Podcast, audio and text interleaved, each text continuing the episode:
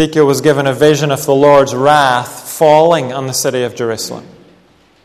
And it was terrible. That's what's gone on in the book so far.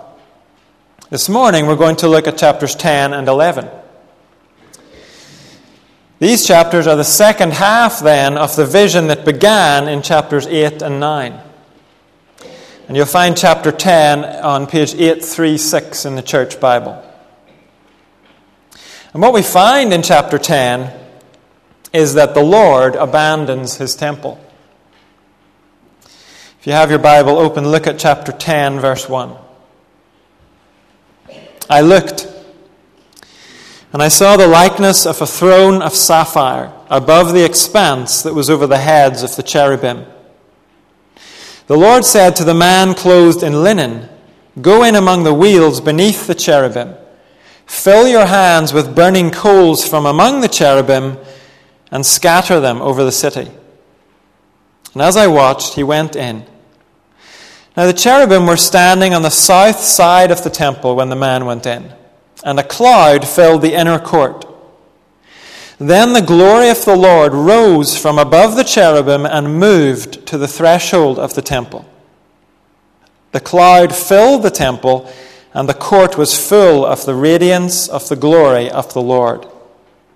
The sound of the wings of the cherubim could be heard as far away as the outer court, like the voice of God Almighty when he speaks.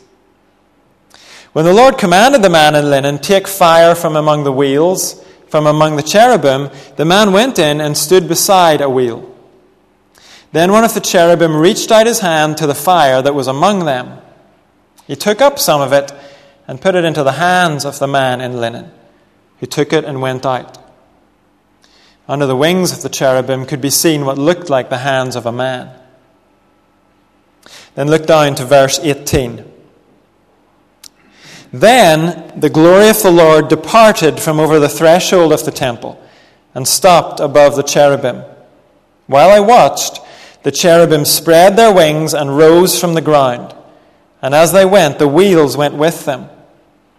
They stopped at the entrance to the east gate of the Lord's house, and the glory of the God of Israel was above them. These were the living creatures I had seen beneath the God of Israel by the Chebar River, and I realized that they were cherubim. Each had four faces and four wings, and under their wings was what looked like the hands of a man. Their faces had the same appearance as those I had seen by the Chebar River. Each one went straight ahead.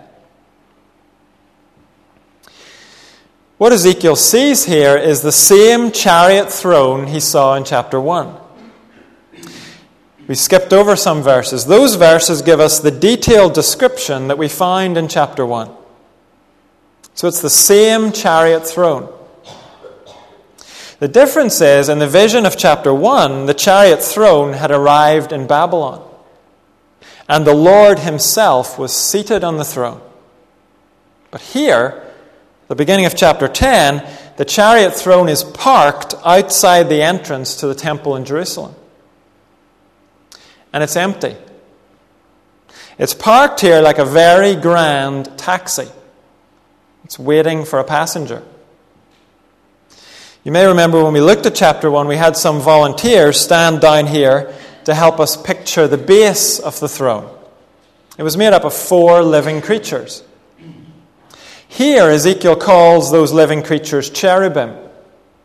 We'll think in a moment why that is.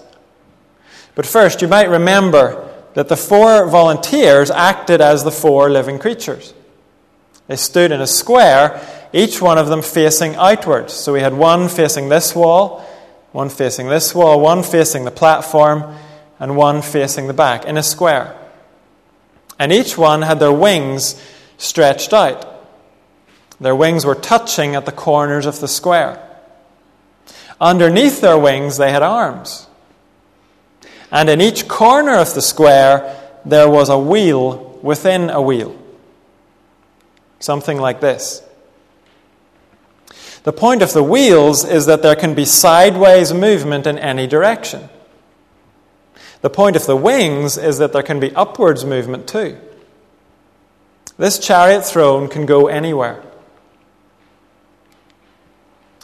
We saw when we looked at chapter 1 that the creatures and the wheels made up the base of the throne. And supported on a platform above the base was the throne itself. So the four living creatures are throne bearers. Their job is to transport the throne that's sitting over their heads. Now we've said that here the throne is waiting for its passenger. But before we get to that, we're introduced again to the man clothed in linen. We saw him in chapter 9. He was sent out in chapter 9 with a pen. His job was to go through Jerusalem and put a mark on those who were faithful to God, those who grieved and lamented over sin.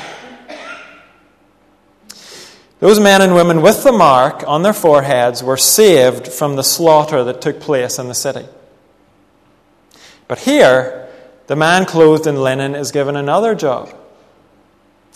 Verse 2 tells us The Lord said to the man clothed in linen, Go in among the wheels beneath the cherubim, fill your hands with burning coals from among the cherubim, and scatter them over the city. So now we learn that in the middle of the base of the throne there's a fire. Think of the four living creatures round a brazier that's full of burning, flaming coals. The man clothed in linen is to go close and take some coals and then scatter them over Jerusalem. So the point is that yes, some in the city have been saved, but there is no hope for the city itself the city is going to burn. The people who would actually carry this out in history were the Babylonians. Around six years after Ezekiel saw this vision, the army of Babylon came and destroyed Jerusalem. But here in the vision, the point is clear. The Babylonians will carry out the destruction, but the one behind it is the Lord. The coals of fire come from his throne. It's his wrath that's being poured out on the city. The Babylonians are just the Lord's instruments. And to understand what happens next, we need to have a picture in our minds of the inside of the temple.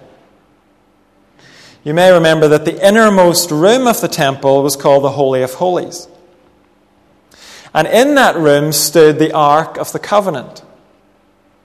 And overlooking the ark were two huge statues.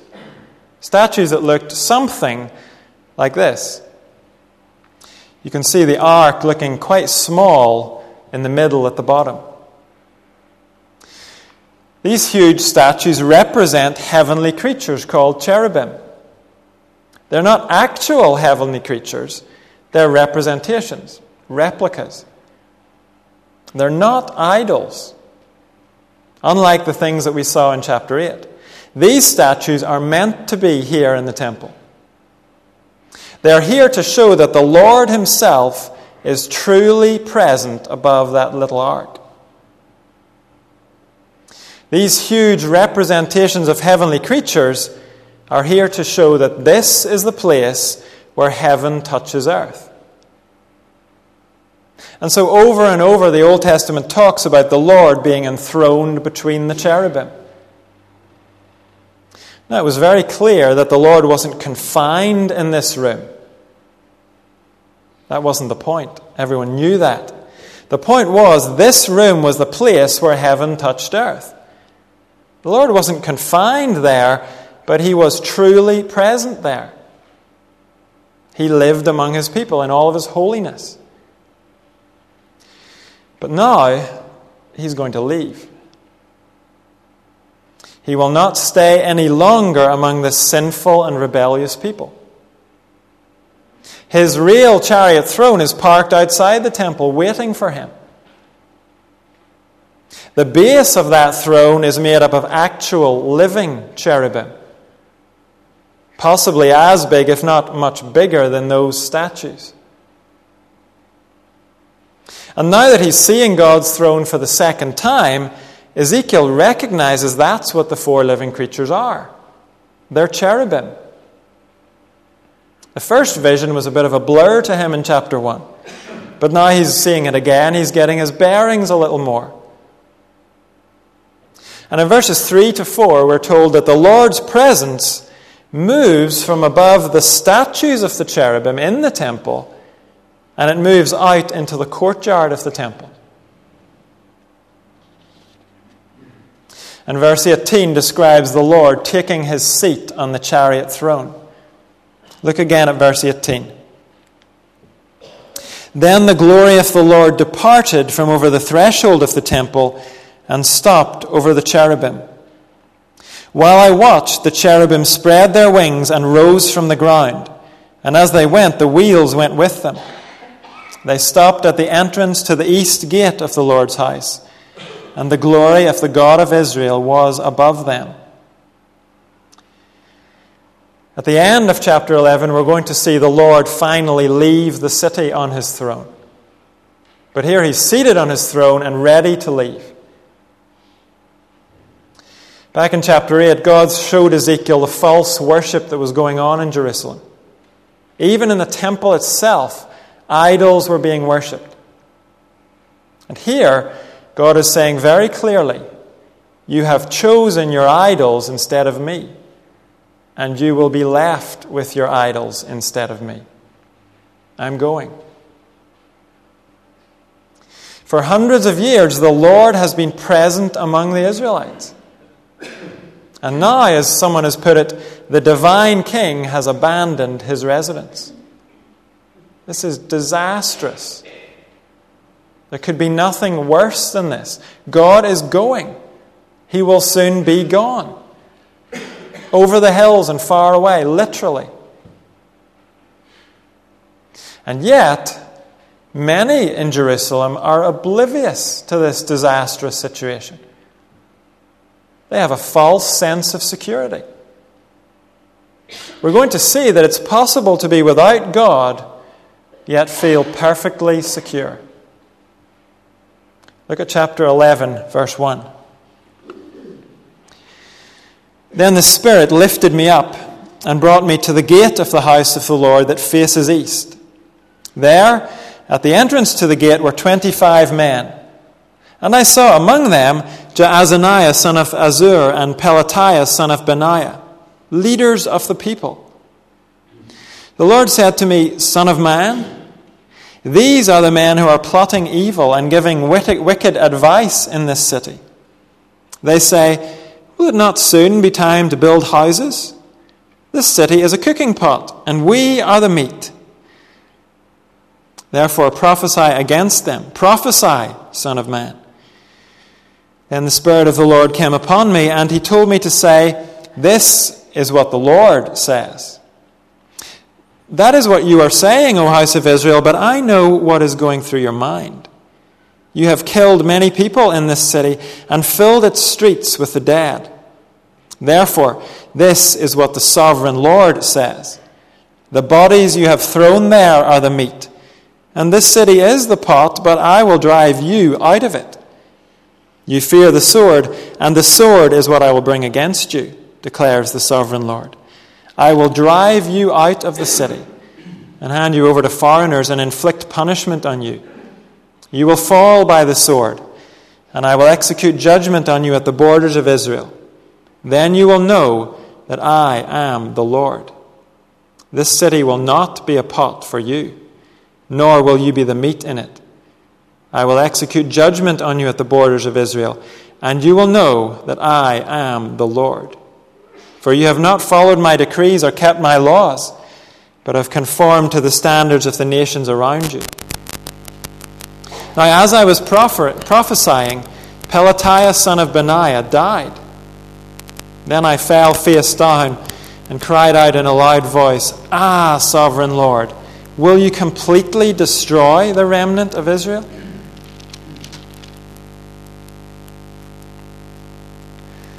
False security, the cauldron and the meat. While the Lord is leaving Jerusalem, the leaders of Jerusalem are oblivious to what's going on. They believe they're secure in the city. In verse 1, Ezekiel is shown 25 men, leaders of Israel, and he even recognizes some of them. He mentions Jaazaniah, son of Azur, and Pelatiah, son of Benaiah. Now, clearly, here, Ezekiel is being shown these men before destruction came on the city. So, the slaughter of chapter 9 and the fire of chapter 10 have not yet arrived in Jerusalem. That's perfectly within the rules for a vision. It doesn't have to follow a straight line in time. But here, right after Ezekiel has been shown the reality that God is leaving, he's shown these leaders of the people full of confidence. Verse 2 says they're plotting evil and doing evil. Yet in verse 3 they say, Will it not soon be time to build houses? This city is a cooking pot, and we are the meat. What on earth do they mean? Well, these leaders believe that they have everything under control.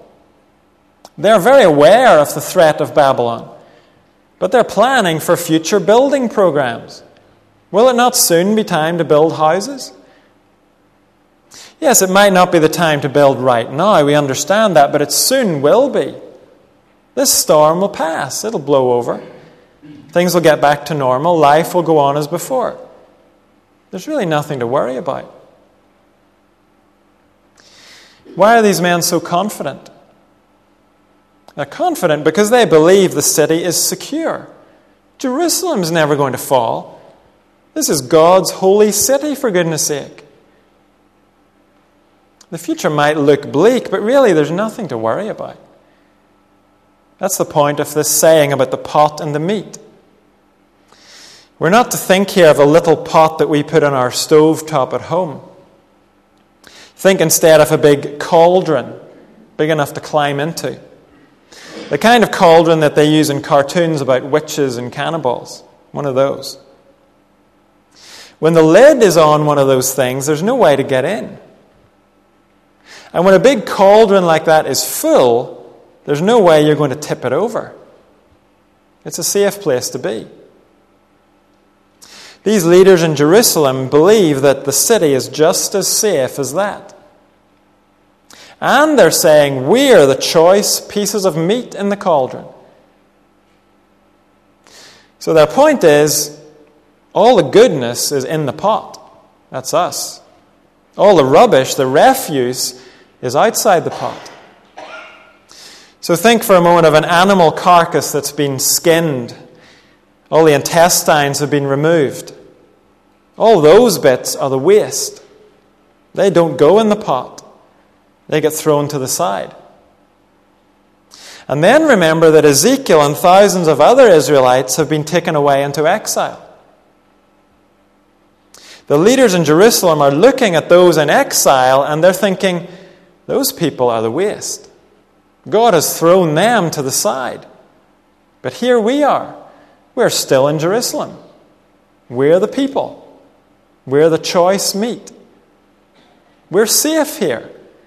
This is an unpre- impregnable, untippable pot. But we're about to see that God's perspective is exactly the opposite. Their sense of security is a false security. God points out the evil these people are engaged in. Look again at verse 6.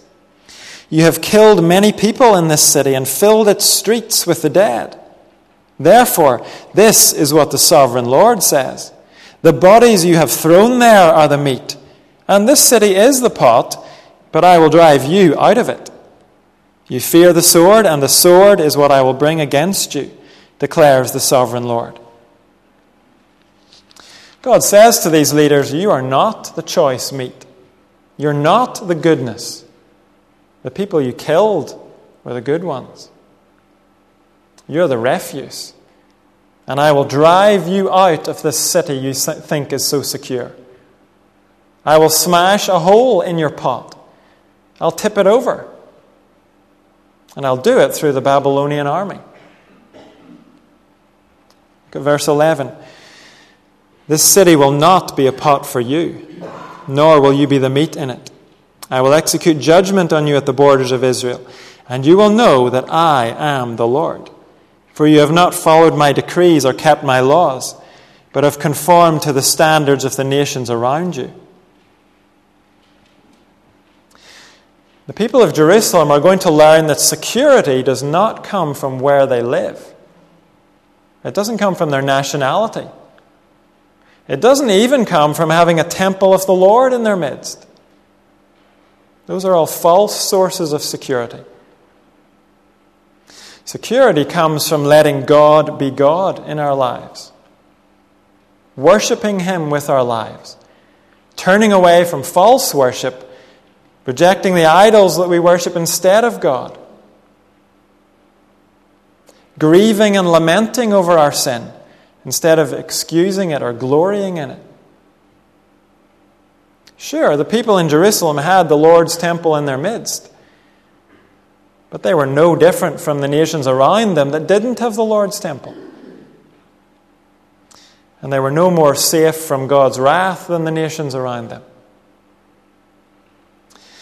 And as a token of that, verse 13 says that in the middle of this vision, Pelatiah, son of Benaiah, drops dead. He was one of the ones who thought he was secure in the pot. His death in the vision is a foretaste of what's coming on all of those who are falsely secure. I heard last week that 2.9% of people in England are what we might call committed practicing Christians men and women who are serious about loving and obeying God. 2.9%, a lot less than in Cuba.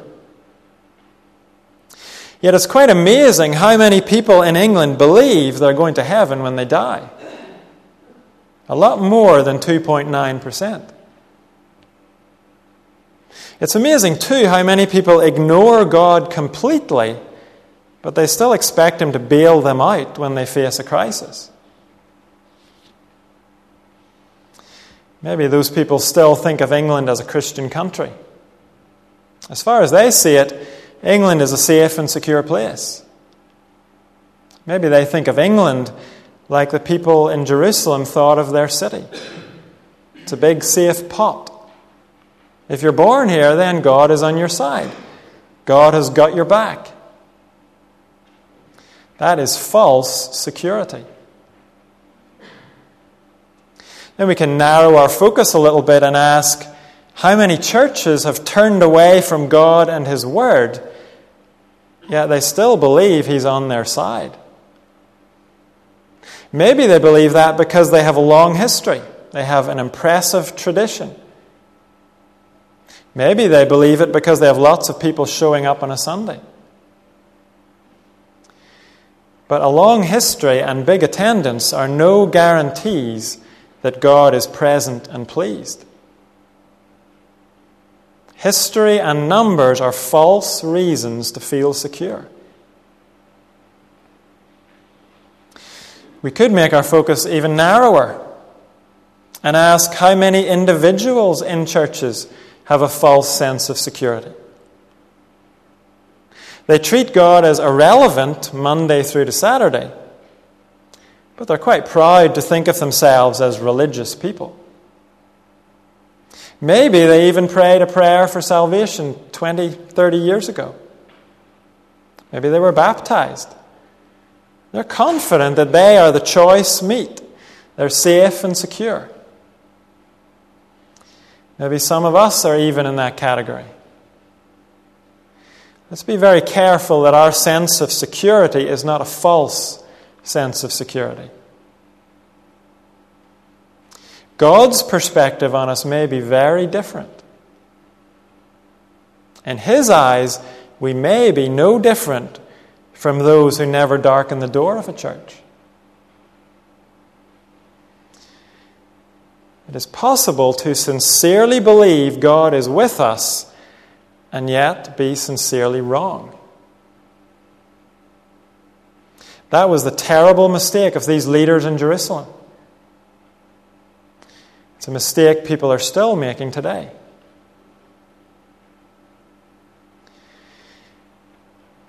Well, then, where does this leave us?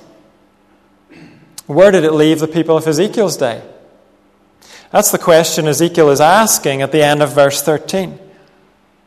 Ah, sovereign Lord, will you completely destroy the remnant of Israel?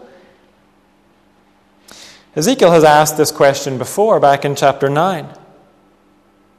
If those in Jerusalem don't have God with them, then who does? When God leaves the temple, is that it?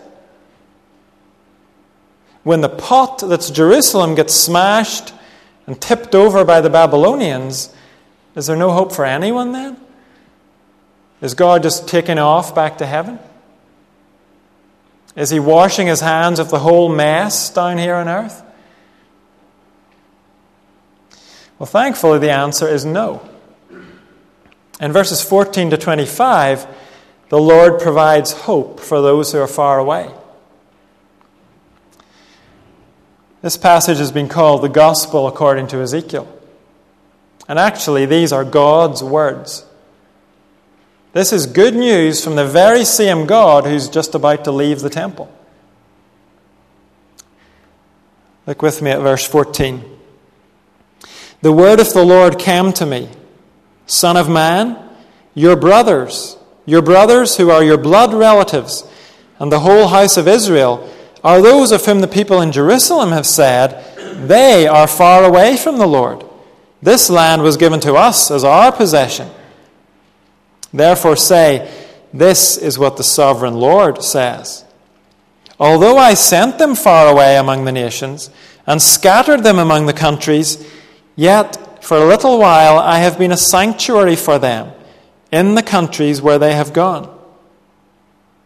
Therefore, say, This is what the sovereign Lord says I will gather you from the nations and bring you back from the countries where you have been scattered, and I will give you back the land of Israel again. They will return to it and remove all its vile images and detestable idols. I will give them an undivided heart and put a new spirit in them. I will remove from them their heart of stone and give them a heart of flesh. Then they will follow my decrees and be careful to keep my laws. They will be my people, and I will be their God. But as for those whose hearts are devoted to their vile images and detestable idols, I will bring down on their own heads what they have done, declares the sovereign Lord. Then the cherubim, with the wheels beside them, spread their wings, and the glory of the God of Israel was above them. The glory of the Lord went up from within the city and stopped above the mountain east of it. The Spirit lifted me up and brought me to the exiles in Babylonia in the vision given by the Spirit of God. Then the vision I had seen went up from me, and I told the exiles everything the Lord had shown me. In verse 15, God reminds Ezekiel that according to those in Jerusalem, Ezekiel and the other exiles are the waste outside the pot. The fact that they're in exile is proof that God has abandoned them. Those in Jerusalem say of the exiles, they are far away from the Lord. But God says, actually, the exact opposite is true. Yes, God says the exiles are sinners too. I did scatter them far and wide for their sin. But they are not necessarily lost. Look again at verse 16. This is what the sovereign Lord says Although I sent them far away among the nations and scattered them among the countries, yet for a little while I have been a sanctuary for them in the countries where they have gone. Sanctuary is another word for temple. And God's words here are very significant. He doesn't refer to the temple as a building, He says the temple is Himself. The Lord Himself is the place where we find sanctuary. We find safety and security when we come to Him. When we turn away from our false sources of security to love and trust the Lord instead. Ezekiel and the other exiles are hundreds of miles from Jerusalem, but they're not far from God. He is the sanctuary available to them wherever they are. In fact, when the end of our passage describes God leaving Jerusalem on his throne, we're told the throne heads east. That's towards Babylon. God is going in search of the exiles. Now, this would probably have been very shocking to the exiles themselves. They probably had the same idea as those in Jerusalem. We're in exile. So, what hope do we have of finding refuge in God? God's not here. But as God speaks to the exiles, He's not only speaking to them, He's preparing the way for the New Testament. Verse 17 describes how the exiles would eventually return to Israel. And yes, eventually some of them did return. And they did rebuild the temple. But things were never the same. The glory of God's presence is never recorded as returning to the rebuilt temple. Here, God has made it clear that the true temple is a person. And in John's Gospel, chapter 1, John says this about Jesus Christ the Word became flesh and made his dwelling among us. It's literally, he tabernacled or templed among us. Jesus Christ came to earth as our true sanctuary. In John chapter 2, he stood outside the temple building in Jerusalem and he made it clear that he was the true temple. You may remember when Jesus died, the heavy curtain at the door of the temple was torn in two. That not only meant that we can now approach God, it also meant that God wasn't in that building anymore. That curtain was flapping in the wind. The torn curtain said, You can go in and have a look. You won't find God in there. You'll find him by coming to the person of Jesus Christ. He's the only safe and secure place of refuge. Not Jerusalem, not England, not even this church building.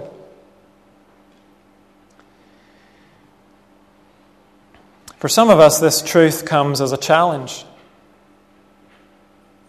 Are you looking to the wrong thing for your security? Are you wrongly imagining that you are safe and secure? What's God's perspective? Because His perspective is the one that matters. For others of us, this passage has wonderfully good news. You might think of yourself as far away from God. You might think of yourself as some of the rubbish that's outside the pot, the useless stuff that God wouldn't be interested in. Maybe other people look at you that way. But the truth is, God has come in search of those who are far away from Him. Just as He went in search of these exiles, He comes to us in the person of Jesus and He says, Come to me. I will be your sanctuary. If you'll only turn from the other things that you trust in and trust in me instead. Remember our reading earlier from Ephesians. God spoke to the Gentile believers in Ephesus. He said, Once you were far away, without God in the world. But now, in Christ Jesus, you who once were far away have been brought near through the blood of Christ. When we come to Jesus, He becomes our sanctuary. We can have genuine, true security because Jesus has done everything necessary for us to be welcomed and accepted by God. Maybe you're this, uh, this morning a Christian who's filled with doubt. You know the gospel, but you still wonder if God would really accept someone who is as weak and stumbling as you are. Remember what we sang earlier. What reason have I to doubt? Why should I dwell in fear when all I have known is grace? My future in Christ is clear. My sins have been paid in full. There's no condemnation here. I live in the good of this. My Father has brought me near. Your security does not depend on your performance, it depends on what Christ has done on your behalf. The Bible has genuinely good news for those who recognize themselves as far away from God. He has come to us. He himself is our place of refuge and security. When we turn to Him, our past is forgotten. We're back home again.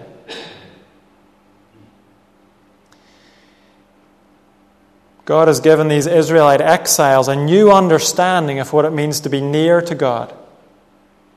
And now He gives them the promise of new life. Look again at verse 19. I will give them an undivided heart and put a new spirit in them. I will remove from them their heart of stone and give them a heart of flesh.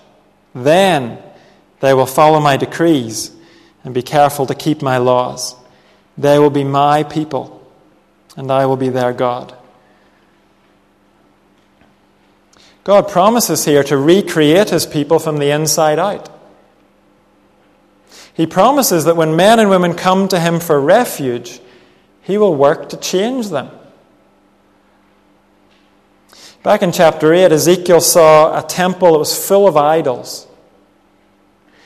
When we looked at that, we thought that, or we saw, in fact, that idol worship is about so much more than bowing down to little statues. Idol worship is about the things that we cherish and depend on, really, deep down. But here, God says, when you come to me, I will give you an undivided heart, a heart that looks to me alone for fulfillment and peace and security. God promises to put a new spirit in those who come to, the, to Him. Back in verse 5, he spoke about the spirit of those who do not belong to Him. In verse 5, the word was translated mind. But it's the same word that's translated as spirit here in verse 19. The spirit of those who don't belong to God is a spirit of selfishness. It's out to get what it wants, whatever the consequences might be. But God describes the ultimate consequences of that as death. But here, God gives the promise of a new spirit he will live in His people by His Holy Spirit. His people will receive new desires, new priorities, new loves. As God's Spirit works in them, they will increasingly love what He loves. God says, I will remove from them their heart of stone and give them a heart of flesh. In other words, they were spiritually dead, but I will make them truly, fully alive. Essentially, in verse 19, God is saying the same thing in three different ways. When we come to God for refuge, He doesn't leave us as we are. He works in us to change us, to make us more like Him. It makes sense that when God begins to live in us, He's going to go to work making us a fit place for Him to live in. God accepts us as we are but He never ever leaves us as we are. None of us are a fit home for Him when He first moves in. But He goes to work, renovating the broken down house that He's just moved into. Now, that's a process that won't be completed until the new heaven and earth. But God starts work on it right away. It's important to notice what God is saying here. He's saying that when we come to Him as our sanctuary, then He takes up residence in us.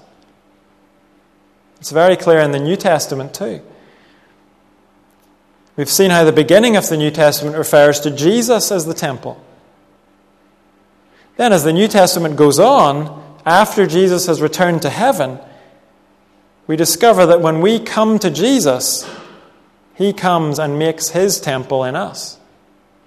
By His Spirit, He lives in us. That's true of us as individuals and as a church body. It's true of the church spread across the world. Today, the temple of God is the people of God. All those united by faith in Jesus. Again, think back to our reading in Ephesians. Paul tells the believers there that they are members of God's household. Jesus is the cornerstone, and they are being built together to become a holy temple in the Lord, a dwelling in which God lives by his Spirit. And look at the consequence of all this. Look what happens when God moves in and goes to work in our lives. In verse 20, God says, Then they will follow my decrees and be careful to keep my laws. The leaders in Jerusalem thought they were safe, and yet their lives were given over to sin and disobedience. The situation of the exiles is exactly the opposite. They have no illusions about their desperate situation. They are in exile because of their sin. God is not pleased with them. But if they'll come to Him in repentance, they will be saved. And their lives will begin to reflect His holiness. They'll begin to obey Him and follow Him. The exiles would be saved, and those in Jerusalem would be lost. In verse 21, God is describing those in Jerusalem. Those people who think they're safe when actually they're lost. As for those whose hearts are devoted to their vile images and detestable idols, I will bring down on their own heads what they have done, declares the sovereign Lord. If we cling to our false worship, there is no sanctuary for us. In the final verses of our passage, Ezekiel watches the chariot throne finally leaving the walls of Jerusalem. And he's taken back to the room that he's been sitting in all along, his living room back in Babylon. When the vision began, the leaders of the exiles were sitting in front of him in his living room. And when the vision ends, Ezekiel tells them everything the Lord has just shown him. This is both a challenge and an opportunity for these leaders. They need to turn to God. All of the exiles do. And if they do, they'll find new life. This passage has a challenge and an opportunity for us too. Its challenge is very solemn. We're not to take God's presence lightly. We're not to be comfortable with our sin, our false idols. As a church, we mustn't look to our tradition or our numbers as proof that God is with us. The temple in Jerusalem had the tradition and the numbers, but it was just a hollow shell. God had left the building. That can happen to church fellowships too. And as individuals, we mustn't rely on some past commitment that we made. That can be a false sense of security. Every day we need to come to Jesus as our one and only refuge. I'm not saying we have to pray for salvation every day. I mean, we have to come back to Him as our only true source of security. We need to look to the Holy Spirit every day to keep our heart undivided, to soften our hearts all over again, They so easily get hard and stony and cold. We have to be serious about obeying God. Obedience doesn't save us, but if we are saved, we will live to obey Him. Even when we stumble and fall, we'll turn away from our sin because we hate our sin. We have a new spirit in us.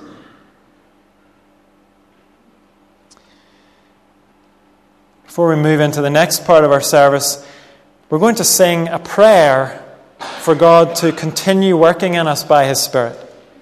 And as we sing this, we're asking God to continue making us more like Him. The, the hymn is Breathe on Me, Breath of God. Stand as we sing this.